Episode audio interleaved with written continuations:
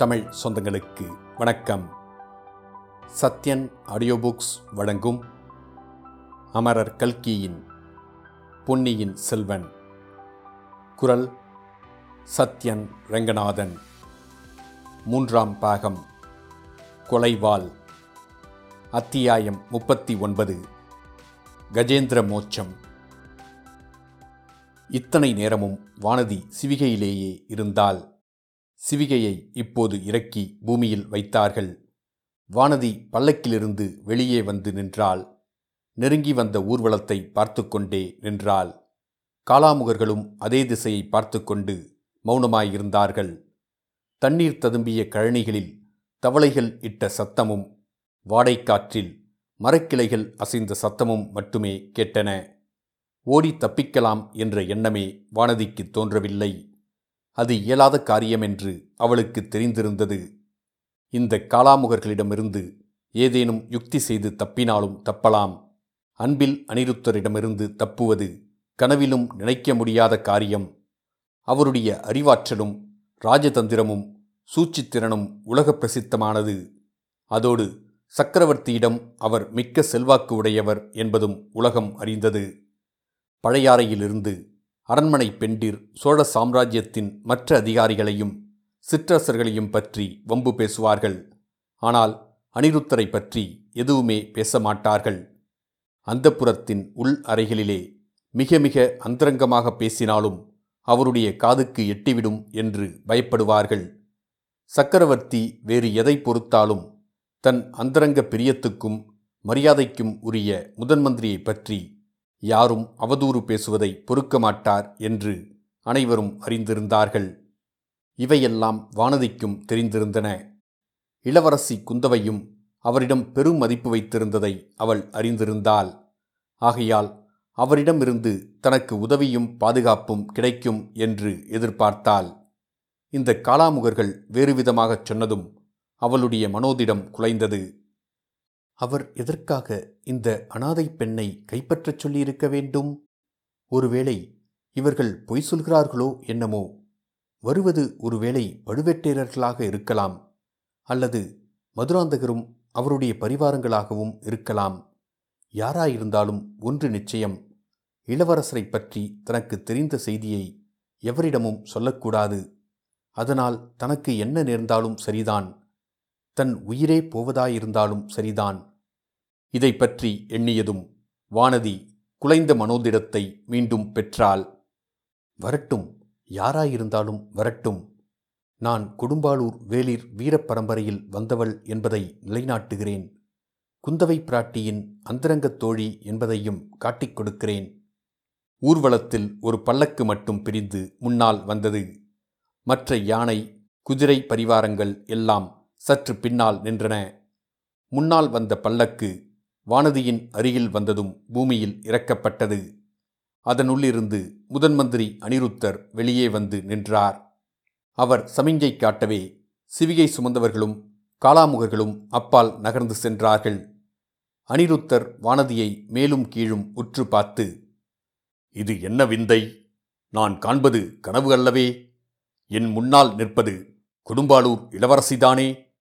ஈழத்துப் போரில் வீர சொர்க்கம் எய்திய பராந்தகன் சிறியவேளாரின் செல்வப் புதல்வி வானதிதானே என்று கேட்டார். ஆம் ஐயா, நான் காண்பதும் கனவு அல்லவே. என் முன்னால் நிற்பது சோழ சாம்ராஜ்ய மக்களின் பயபக்தி மரியாதைக்குரிய அன்பில் அனிருத்த பிரம்மராயர்தானே, சக்கரவர்த்தியின் அந்தரங்க அபிமானத்தை பெற்ற முதன்மந்திரியார்தானே என்றாள் வானதி. தாயே, நான் யார் என்பதை நீ அறிந்திருப்பது பற்றி சந்தோஷப்படுகிறேன். இதனால் என்னுடைய வேலை எளிதாகும். உனக்கும் அதிக கஷ்டம் கொடுக்க வேண்டி ஏற்படாது. ஆகா, அதை பற்றி தங்களுக்கு கவலை வேண்டாம். தங்களைப் போன்ற அமைச்சர் திலகத்தினால் எனக்கு கஷ்டம் நேர்ந்தால் அதை நான் பொருட்படுத்த மாட்டேன். அதை கஷ்டமாகவே கருத மாட்டேன். உன் வார்த்தைகள் மேலும் எனக்கு திருப்தி அளிக்கின்றன. உன்னை அதிகமாக கஷ்டப்படுத்தும் உத்தேசமும் எனக்கு இல்லை. இரண்டொரு கேள்விகள் உன்னிடம் கேட்கப் போகிறேன். அவற்றுக்கு மறுமொழி சொல்லிவிட்டால் போதும். பிறகு... ஐயா, நீங்கள் என்னை கேள்வி கேட்பதற்கு முன்னால் நான் கேட்பதற்கு சில கேள்விகள் இருக்கின்றன. கேள் அம்மா, தயக்கமில்லாமல் கேள். நான் உன் தந்தையை ஒத்தவன். உன்னை என் மகளாகவே கருதுகிறேன். சில நாளைக்கு முன்பு உன் பெரிய தகப்பனார் சேனாதிபதி பூதி விக்ரமகேசரியை மாத்தோட்டத்தில் சந்தித்தேன். உன்னை என்னுடைய மகளைப் போல் பாவித்து கவனித்து கொள்ள வேண்டும் என்று சொன்னார். அப்படியே வாக்களித்தேன். வந்தனம் என் தந்தையே. குழந்தை பிராயத்தில் தகப்பனை இழந்த எனக்கு தந்தையாயிருப்பதாக முன்னொரு தடவை சக்கரவர்த்தி வாக்களித்தார். இப்போது தாங்கள் ஒரு தந்தை தோன்றியிருக்கிறீர்கள். இனி எனக்கு என்ன குறை?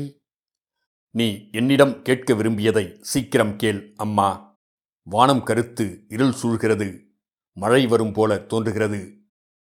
தந்தையே, சாலையோடு பல்லக்கில் பிரயாணம் செய்து கொண்டிருந்த தங்கள் அருமை மகளை இந்த காளாமுகர்களை விட்டு வழிமறித்து இவ்விடம் பலவந்தமாக கொண்டு சேர்க்கும்படி செய்தது தாங்கள்தானா? இந்த அபலை பெண்ணின் கையை தீவர்த்தி பிழம்பில் காட்டி எரிக்கும்படி சொன்னதும் தாங்கள்தானா? இந்த பயங்கரமான மனிதர்கள் அவ்வாறு தங்கள் மீது குற்றம் சாட்டினார்கள். நான் அதை நம்பவில்லை. குழந்தாய், அவர்கள் கூறியது உண்மையே. நான் தான் இவர்களுக்கு அவ்விதம் கட்டளையிட்டேன். அது குற்றமாயிருந்தால் அதற்கு பொறுப்பாளி நானே. மூன்று உலகமும் புகழ்பெற்ற சோழ நாட்டு முதன்மந்திரியே, தங்கள் பேச்சு எனக்கு வியப்பளிக்கிறது. குற்றமாயிருந்தால் என்கிறீர்களே. தாங்கள் சகல தர்ம சாஸ்திரங்களையும் நீதி சாஸ்திரங்களையும் கற்றுணர்ந்தவர். சோழ சாம்ராஜ்யத்தின் சட்டத்திட்டங்களையெல்லாம் நடத்தி வைக்கும் பொறுப்பு வாய்ந்தவர். நீதிக்கு மாறாக சக்கரவர்த்தியே காரியம் செய்தாலும் அதை கண்டித்து நியாயமாக நடக்க செய்யும் உரிமை வாய்ந்தவர். ஒரு காரியம் குற்றமா இல்லையா என்பது தங்களுக்கு தெரியாவிட்டால் வேறு யாருக்கு தெரியும்? சாலையோடு பிரயாணம் செய்யும் அபலைப்பெண் ஒருத்தியை பலவந்தமாக வழிமறித்து தனியிடத்துக்கு கொண்டு சேர்ப்பதும் அந்த பெண்ணை சித்திரவதை செய்வதாக பயமுறுத்துவதும் குற்றமா இல்லையா என்று தங்களுக்கு தெரியாமற் போனால் வேறு யாரை கேட்டு தெரிந்து கொள்வீர்கள்? சுந்தரசோழ சக்கரவர்த்தியின் ராஜ்யத்தில் வழி பிரயாணத்தில் எவ்வித பயமும் கிடையாது என்று கேள்விப்பட்டிருந்தேன். அதிலும் பெண்களை துன்புறுத்தும் துஷ்டர்களுக்கு கடும் தண்டனை உண்டு என்றும் கேள்விப்பட்டிருந்தேன். அது குற்றமா இல்லையா என்றே தங்களுக்கு சந்தேகம் தோன்றியிருப்பது மிக வியப்பான காரியம் அல்லவா? முதன் மந்திரி அனிருத்தர் திணறிப்போனார். இடையில் குறுக்கிட்டு பேச அவர் இரண்டு தடவை முயன்றும் பயன்படவில்லை. அப்போது அவர் குரலை கடுமைப்படுத்தி கொண்டு, பெண்ணே, கொஞ்சம் பொறு.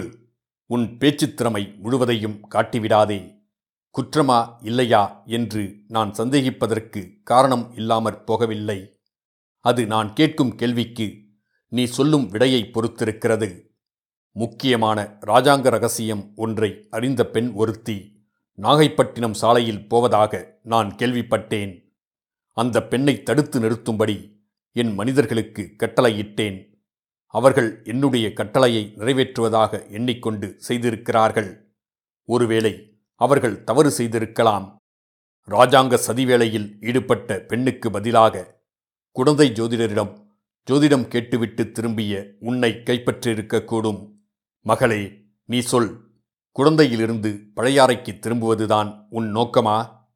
சிவிகை தூக்கிகள் தவறாக உன்னை நாகைப்பட்டினம் சாலையில் கொண்டு போனார்களா? இராஜாங்கத்துக்கு விரோதமாக சதி செய்த ஒருவனை அந்தரங்கமாக பார்க்கும் நோக்கத்துடன் நீ நாகைப்பட்டினத்துக்கு புறப்படவில்லை. இல்லை என்று நீ சொல்லி நிரூபித்தாயானால் இவர்கள் செய்தது குற்றமாகும். அதில் எனக்கும் பங்கு உண்டுதான். என்ன சொல்கிறாய் பெண்ணே? இன்னும் தெளிவாகவே கேட்டுவிடுகிறேன். இளவரசன் அருள்மொழிவர்மனை இரகசியமாக சந்திப்பதற்காக நீ நாகைப்பட்டினத்துக்கு புறப்படவில்லையே. இளவரசி இப்போது கதிகலங்கி போனால் முதன்மந்திரி அனிருத்தரை எரித்து விடலாமா என்று அவளுக்கு அவ்வளவு ஆத்திரம் வந்தது. ஆனால் ஆத்திரத்தை வெளியில் காட்டுவதில் பயனில்லை என்று உணர்ந்தாள். கள்ளங்கபடம் அறியாதிருந்த அந்த சாது பெண்ணுக்கு அப்போது எங்கிருந்தோ ஆழ்ந்து சிந்திக்கும் சக்தியும் சூழ்ச்சித்திறனும் ஏற்பட்டிருந்தன. ஆகையால் முதன்மந்திரியின் கேள்விக்கு நேரடியாக பதில் சொல்லாமல், ஐயா, இது என்ன வார்த்தை? இளவரசர் அருள்மொழிவர்மரையா இராஜாங்கத்துக்கு விரோதமாக சதி செய்தார் என்று சொல்கிறீர்கள்? சக்கரவர்த்தியின் அருமை குமாரரை பற்றி நீர் இவ்விதம் பேசுவது குற்றம் அல்லவா? சோழகுலத்துக்கு எதிரான சதி அல்லவா? ஆகா, இதை பற்றி நான் உடனே குந்தவை பிராட்டியிடம் சொல்லியாக வேண்டும் என்றாள். பேஷாகச் சொல் தாயே. என்னுடைய கேள்விக்கு பதில் சொல்லிவிட்டால் பிறகு ஒரு கணம் கூட இங்கே தாமதிக்க வேண்டிய அவசியமில்லை. நானே உன்னை இளைய பிராட்டியிடம் பத்திரமாய் கொண்டு போய் சேர்ப்பிக்கிறேன். தங்களுடைய கேள்விக்கு பதில் சொல்லாவிட்டால்? சொல்லாவிட்டால் என்பதே கிடையாது தாயே. இந்த கிழவனிடமிருந்து அவ்வளவு சுலபமாக தப்ப முடியாது. என் கேள்விக்கு பதில் சொல்லியே தீர வேண்டும் என்றார் அமைச்சர். ஐயா, சர்வ வல்லமை படைத்த முதன்மந்திரி அனிருத்த பிரம்மராயரே, ஒரு சத்தியம் இல்லாத இந்த ஏழை அபலை பெண்ணிடமிருந்து தாங்கள் இளவரசரை பற்றி எதுவும் அறிய முடியாது. இந்த யமக்கிங்கர்கள் சற்று முன் பயமுறுத்தியது போல் என் கையை தீயிலிட்டு எரித்த போதிலும் நான் ஒன்றும் சொல்லப்போவதில்லை. கொடும்பாளூர் வீர வேளிர் குலத்துதித்த கோமகளே, உன்னுடைய மன உறுதியைக் கண்டு மெச்சுகிறேன். ஆனால் இளவரசரை பற்றி ஒரு விவரமும் சொல்ல மாட்டேன் என்று நீ கூறினாயே, அது அவ்வளவு சரியன்று. ஏற்கனவே சில விவரங்கள் நீ சொல்லிவிட்டாய். இன்னும் ஒரு விவரத்தையும் சொல்லிவிட்டால் அதிக நஷ்டம் ஒன்றும் நேர்ந்துவிடாது. என் வேலையும் எளிதாய் போய்விடும். வானதி மறுபடியும் திடுக்குற்றாள். வாய்த்தவறி ஏதாவது சொல்லிவிட்டோமோ என்று நினைத்தபோது அவளுடைய நெஞ்சை யாரோ இறுக்கி பிடிப்பது போலிருந்தது. உடம்பெல்லாம் பதறியது. இல்லை, நான் ஒன்றும் சொல்லிவிடவில்லை. இந்த கிழவர் என்னை ஏமாற்ற பார்க்கிறார் என்று எண்ணி சிறிது தைரியம் அடைந்தாள். ஐயா, வேதம் சொல்லும் உம்முடைய வாயிலிருந்து பொய் வரலாமா? சுந்தர சோழரின் முதலமைச்சர் இல்லாததை கற்பித்து சொல்லலாமா? நான் இளவரசரை பற்றி எதுவும் கூறவில்லையே, நான் ஏதோ கூறியதாகச் சொல்கிறீரே என்றாள். யோசித்துப்பார் தாயே, நன்றாக எண்ணிப்பார். ஒரு விஷயத்தை பற்றி பேசாமலேயே அதை பற்றிய விவரத்தை தெரிவிக்க முடியாது என்று நீ கருதினால் அது பெரிய தவறு. நீ சொல்லாமற் சொன்ன விவரத்தை குறிப்பிடுகிறேன் கேள். இளவரசர் அருள்மொழிவர்மர் கடலில் மூழ்கி இறந்துவிட்டதாக உலகமெல்லாம் பேச்சாக இருக்கிறது. குடிமக்கள், அதிகாரிகள் அனைவரும் சோகக்கடலில் ஆழ்ந்திருக்கிறார்கள். உனக்கும் அந்த செய்தி தெரியும். அப்படி இருக்கும்போது நீ இளவரசரை பற்றி ஒரு விவரமும் சொல்ல மாட்டேன் என்று கூறினாய். அதிலிருந்து வெளியாவது என்ன? இளவரசர் இறக்கவில்லை என்பது உனக்கு தெரியும் என்று ஏற்படுகிறது. அவரை பார்ப்பதற்கு நீ நாகைப்பட்டினம் போகிறாய் என்று நான் சொன்னதையும் நீ மறுக்கவில்லை. இறந்து போன இளவரசரை நான் எப்படி பார்க்க முடியும் என்று நீ திருப்பி கேட்கவில்லை. நாகைப்பட்டினம் போகவில்லை, வேறு இடத்துக்கு போகிறேன் என்றும் நீ சொல்லவில்லை. ஆகையால் நாகைப்பட்டினத்தில் இளவரசர் உயிரோடு இருக்கிறார் என்பதையும் அவரை பார்க்கப் போகிறாய் என்பதையும் ஒப்புக்கொண்டு விட்டாய். மிச்சம் நீ சொல்ல வேண்டிய விவரங்கள் இரண்டே இரண்டுதான். நாகைப்பட்டினத்தில் இளவரசர் எங்கே இருக்கிறார் என்று சொல்ல வேண்டும். அந்த செய்தி உனக்கு எப்படி தெரிந்தது என்றும் கூற வேண்டும். இந்த இரண்டு விவரங்களையும் நீ கூறிவிட்டால் அப்புறம் ஒரு கணம் கூட இங்கே தாமதித்து இந்த கிழவனோடு பேசிக்கொண்டிருக்க வேண்டிய அவசியமில்லை. உனக்கு எங்கே போக விருப்பமோ அங்கே போகலாம். வானதியின் உள்ளம் இப்போது அடியோடு கலங்கிப் போய்விட்டது. முதன்மந்திரி கூறியது உண்மை என்றும் தன்னுடைய அறியாமையினால் இளவரசரை காட்டிக் கொடுத்து விட்டதாகவும் உணர்ந்தாள். தான் செய்துவிட்ட குற்றத்துக்கு பிராயச்சித்தம் உண்டா? கிடையவே கிடையாது. உயிரை விடுவதைத் தவிர வேறு ஒன்றுமில்லை. ஐயா, தாங்கள் என் பெரிய தந்தையின் ஆப்த நண்பர் என்று சொன்னீர்கள். என்னை தங்கள் மகள் என்றும் உரிமை கொண்டாடினீர்கள். தங்களை ஒன்று கேட்டுக்கொள்கிறேன். நான் நாகைப்பட்டினம் போகவும் விரும்பவில்லை, பழையாறைக்கு போகவும் விரும்பவில்லை. கொடும்பாளூருக்கு போக விரும்புகிறியாக்கும். அது நியாயந்தான். அங்கேயே உன்னை கொண்டு போய் சேர்ப்பிக்கிறேன். இல்லை ஐயா, கொடும்பாளூர் போகவும் நான் விரும்பவில்லை. இந்த உலகத்தை விட்டு மறு உலகத்துக்கு போக விரும்புகிறேன். தங்களுடைய ஆட்களிடம் சொல்லி அதோ தெரியும் பலிபீடத்தில் என்னை பலி கொடுத்துவிடச் சொல்லுங்கள், நான் தயாராக இருக்கிறேன் என்று சொன்னால், தாயே, உன்னுடைய விருப்பம் எதுவோ அதை நிறைவேற்றி வைப்பதாகச் சொன்னேன். ஆகையால் மறு உலகத்துக்குத்தான் நீ போக வேண்டுமென்றால் அங்கேயே அனுப்பி வைக்கிறேன். ஆனால் அதற்கு முன்னால் என்னுடைய கேள்விகளுக்கு விடை சொல்லியாக வேண்டும். ஐயா, என்னை வீணில் துன்புறுத்த வேண்டாம். நான் எந்த கேள்விக்கும் பதில் சொல்லப் போவதில்லை. என்னை தங்கள் மகளாக கருதுவதாய் சற்று முன் தாங்கள் சொன்னது உண்மையாயிருந்தால்... மகளே, அதில் யாதொரு சந்தேகமும் இல்லை. உன்னை நான் பெற்ற மகளாகவே கருதுகிறேன். உன் குடும்பத்தார் எனக்கு எவ்வளவு வேண்டியவர்கள் என்பது ஒருவேளை உனக்கு தெரிந்திராது. உன் பெரிய தந்தையும் நானும் நாற்பது ஆண்டுகளாக தோழர்கள். ஆனால் இராஜாங்க காரியங்களில் சிநேகிதம், உறவு என்றெல்லாம் பார்ப்பதற்கில்லை. பெற்ற தந்தை என்றும் பார்க்க முடியாது, அருமை குமாரி என்றும் பார்க்க முடியாது. ஏன், சக்கரவர்த்தியின் காரியத்தையே பார். தமது சொந்த குமாரன் இராஜாங்கத்துக்கு விரோதமாக சதி செய்தபடியால் அவனை சிறைப்படுத்தி கொண்டு வரும்படி கட்டளையிடவில்லையா? ஐயா, பொன்னியின் செல்வரை பற்றியா இவ்வாறெல்லாம் பேசுகிறீர்கள்? அவர் இராஜாங்கத்துக்கு விரோதமாக என்ன சதி செய்தார்? ஓஹோ, உனக்கு அது தெரியாது போலிருக்கிறது. இலங்கைக்கு போர் செய்யப் போவதாகச் சொல்லிவிட்டு பொன்னியின் செல்வர் போனார். அங்கே நமது வீரப்படைகள் இலங்கை படைகளை முறியடித்தன. அந்த சந்தர்ப்பத்தை உபயோகப்படுத்தி கொண்டு இளவரசர் அருள்மொழிவர்மர் இலங்கை சிம்மாசனத்தை கைப்பற்றிக் கொள்ள பார்த்தார். இது இராஜாங்கத்துக்கு விரோதமான சதியல்லவா?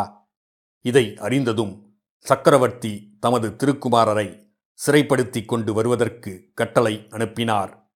இளவரசர் அக்கட்டளையை மீறி கடலில் வேண்டுமென்று குதித்து தான் இறந்துவிட்டதாக பொய் செய்தியை பரப்பச் செய்தார். பிறகு கரையேறி எங்கேயோ ஒளிந்து மறைந்திருக்கிறார். இந்த விவரங்கள் உனக்கு தெரியாதபடியால் அவர் இருக்குமிடத்தை நீ சொல்ல மறுத்தாய் போலும்.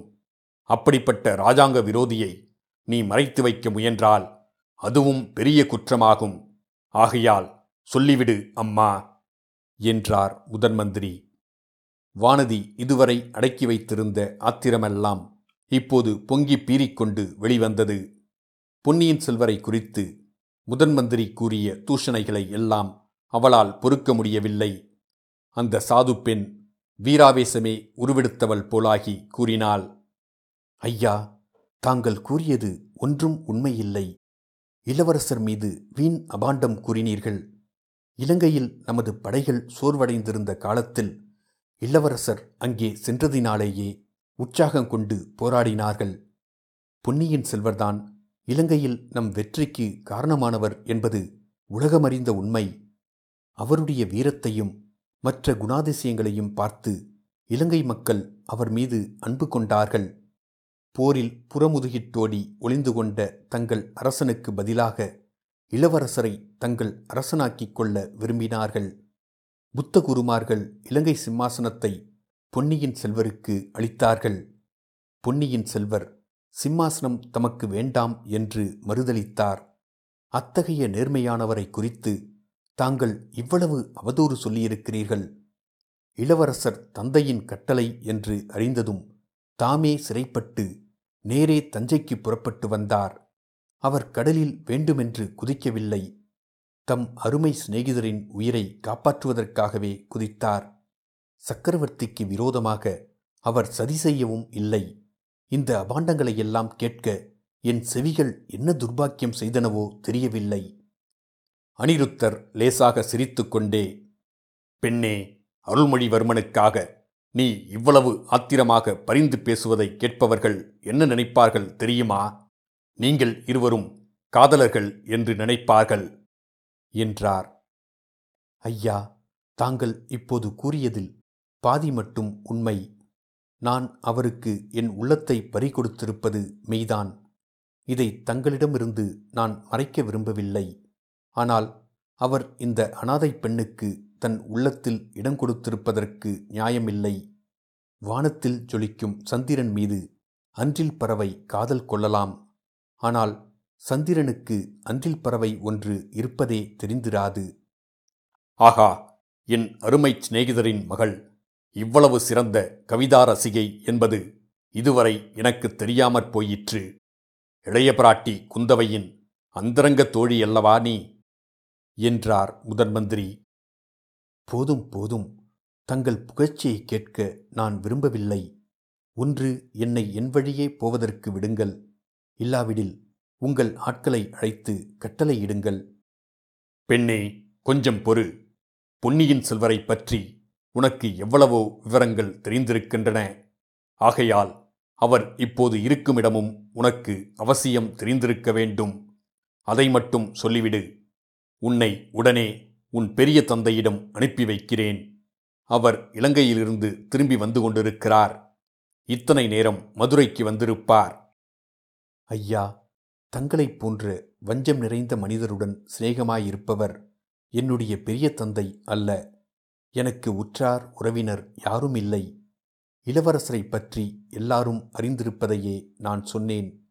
வேறு எதுவும் என்னிடமிருந்து தாங்கள் தெரிந்து கொள்ள முடியாது. வீண் தாமதம் செய்ய வேண்டாம். தாமதம் செய்யக்கூடாதுதான். பலமாக மழை வரும் போலிருக்கிறது. மழை மட்டும்தானா வரும்? தங்களைப் போன்றவர்கள் உள்ள இடத்தில் இடி, மின்னல், பிரளயம் எல்லாம் வரும். வானதியின் கூற்றை ஆமோதிப்பது போல் அச்சமயம் ஒரு நெடிய மின்னல் வானத்தின் ஒரு முனையிலிருந்து இன்னொரு முனை வரையில் பாய்ந்தோடி ஜொலித்துவிட்டு மறைந்தது. மின்னல் மறைந்து இருள் சூழ்ந்ததும் அண்டக்கடாகங்கள் அதிரும்படியான பேரிடி ஒன்று இடித்தது. பெண்ணே, இளவரசன் அருள்மொழிவர்மன் எங்கே இருக்கிறான் என்று சொல்ல மாட்டாயா? சொல்ல மாட்டேன். நான் ஊகித்தது ஊர்ஜிதமாகிறது. இளவரசன் மறைந்திருக்கும் இடத்துக்கு நீ ஏதோ இரகசிய செய்தி கொண்டு போவதற்காக புறப்பட்டாய். இது உண்மையா இல்லையா? ஐயா, வீண் வேலை. தங்கள் கேள்வி எதற்கும் இனி நான் மறுமொழி சொல்ல முடியாது. அப்படியானால் இராஜாங்கத்துக்கு துரோகமாக சதி செய்பவர்களுக்கு அளிக்க வேண்டிய கடுந்தண்டனையை உனக்கும் அளிக்க வேண்டியதுதான். வேறு வழியில்லை. தண்டனையை ஏற்பதற்கு காத்திருக்கிறேன் ஐயா. பலிபீடத்தில் என் தலையை வைக்க வேண்டும் என்றால் அப்படியே செய்கிறேன். சேச்சே, நீ கொடும்பாளூர் வேளிர் மகள். உனக்கு அவ்வளவு அற்பமான தண்டனை கொடுக்கலாமா? அதோ பார் அந்த யானையை. வானதி அவர் காட்டிய திசையை பார்த்தாள். கண்ணங்கரிய குன்றினைப் போல் யானை ஒன்று நின்று கொண்டிருந்தது. கருங்கல்லினால் செய்த கரிய மைப்பூசப்பட்ட உருவத்தைப் போல் அது தோன்றியது. அதன் கருமையை நன்கு எடுத்துக்காட்டிக் கொண்டு இரண்டு வெள்ளைத் தந்தங்கள் நீண்டு வளைந்து திகழ்ந்தன. பெண்ணே, கஜேந்திர மோட்சம் என்று கேள்விப்பட்டிருக்கிறாய் அல்லவா? யானையின் அபயக்குரல் கேட்டு திருமால் ஓடி வந்து முதலையை கொன்று கஜேந்திரனை மோட்சத்துக்கு அனுப்பினார். அதற்கு பதிலாக இந்த கஜேந்திரன் எத்தனை எத்தனையோ பேரை அந்த திருமால் வாசம் செய்யும் மோட்ச உலகத்திற்கு அனுப்பியிருக்கிறது. நீ இந்த உலகத்தை விட்டு மறு உலகத்துக்கு போக வேண்டும் என்று சொன்னாய் அல்லவா? உன் விருப்பத்தை இந்த யானை கண்மூடி திறக்கும் நேரத்தில் நிறைவேற்றி வைக்கும். அது தன் துதிக்கையினால் உன்னை சுற்றி எடுத்து வீசி எறிந்தால் நீ நேரே மோட்ச உலகத்திலேயே போய் விழுவாய். இவ்விதம் கூறிவிட்டு முதன்மந்திரி அனிருத்தர் சிரித்தார். அந்தச் சிரிப்பு வானதிக்கு ரோமாஞ்சனத்தை உண்டாக்கியது. இந்த மந்திரி மனிதர் அல்ல, மனித உரு கொண்ட அரக்கன் என்று எண்ணினாள். கோமகளே, முடிவாக கேட்கிறேன். பொன்னியின் செல்வன் இருக்குமிடத்தை சொல்கிறாயா? அல்லது இந்த கஜேந்திரனுடைய துதிக்கை வழியாக மோட்சத்துக்கு போகிறாயா என்ற வார்த்தைகளை கேட்டதும் வானதி மீண்டும் மனோதிடம் பெற்றாள். ஐயா, கஜேந்திரனை என்னிடம் வரச் சொல்கிறீர்களா? அல்லது நானே கஜேந்திரனிடம் போகட்டுமா என்று கம்பீரமாக கேட்டாள். அனிருத்தர் கையினால் சமிஞ்சை செய்தார். அத்துடன் அவர் வானதிக்கு விளங்காத பாஷையில் ஏதோ சொன்னார். யானை பூமி அதிரும்படி நடந்து வந்தது. வானதியின் அருகில் வந்தது. தன்னுடைய நீண்ட துதிக்கையினால் வானதியின் மலரினும் மிருதுவான தேகத்தை சுற்றி வளைத்தது. அவளை பூமியிலிருந்து தூக்கியது. அந்த சிலகண நேரத்தில் வானதியின் உள்ளத்தில் பற்பல எண்ணங்கள் அலையலையாக பாய்ந்து மறைந்தன. தான் அச்சமயம் அவ்வளவு தைரியத்துடன் இருப்பதை நினைத்து அவளுக்கே வியப்பாயிருந்தது. இளைய பிராட்டி குந்தவை தேவி என்னை பயங்கொள்ளி என்றும் கோழை என்றும் அடிக்கடி சொல்லுவாரே, அவர் இச்சமயம் இங்கிருந்து என்னுடைய தைரியத்தை பார்த்திருந்தால் எத்தனை ஆச்சரியப்படுவார். அவருக்கு என்றாவது ஒரு நாள் இச்சம்பவத்தை பற்றி தெரியாமலிராது. பொன்னியின் செல்வருக்காக நான் தீரத்துடன் உயிரை விட்டதை பற்றி அறிந்து கொள்வார். அதை இளவரசரிடமும் சொல்லியே தீருவார். அப்போது இளவரசர் என்னை பற்றி என்ன நினைப்பார்? அந்த ஓடக்கார பெண்ணை காட்டிலும் கொடும்பாளூர் வேளார் மகள் தைரியசாலி என்று அப்போதாவது அறிந்து கொள்வார் அல்லவா? யானையின் துதிக்கை மெல்ல மெல்ல மேலே எழுந்தது. அத்துடன் வானதியும் மேலே ஏறினாள். ஆம் ஆம், அந்த பிரம்மராட்சதர் கூறியது உண்மைதான். இந்த கஜேந்திரன் என்னை நேரே மோட்சத்திற்கே அனுப்பிவிடப் போகிறது. அடுத்த கணம் என்னை வீசி எறியப் போகிறது. எத்தனை தூரத்தில் போய் விழுவேனோ தெரியவில்லை. ஆனால் விழும்போது எனக்கு பிரஞ்சை இராது. அதற்குள் உயிர் போய்விடும். வானதி இப்போது யானையின் மத்தகத்துக்கு மேலேயே போய்விட்டாள். கண்களை மூடிக்கொண்டாள். யானை தன் துதிக்கையை சுழற்றியது. வானதியை விசிறி எறிவதற்கு சித்தமாயிற்று. அந்த சமயத்தில் கடவுள் அருளால் வானதி தன் சுயநினைவு இழந்துவிட்டாள். இத்துடன் அத்தியாயம் முப்பத்தி ஒன்பது முடிவடைந்தது. மீண்டும் அத்தியாயம் நாற்பதில் சந்திப்போம்.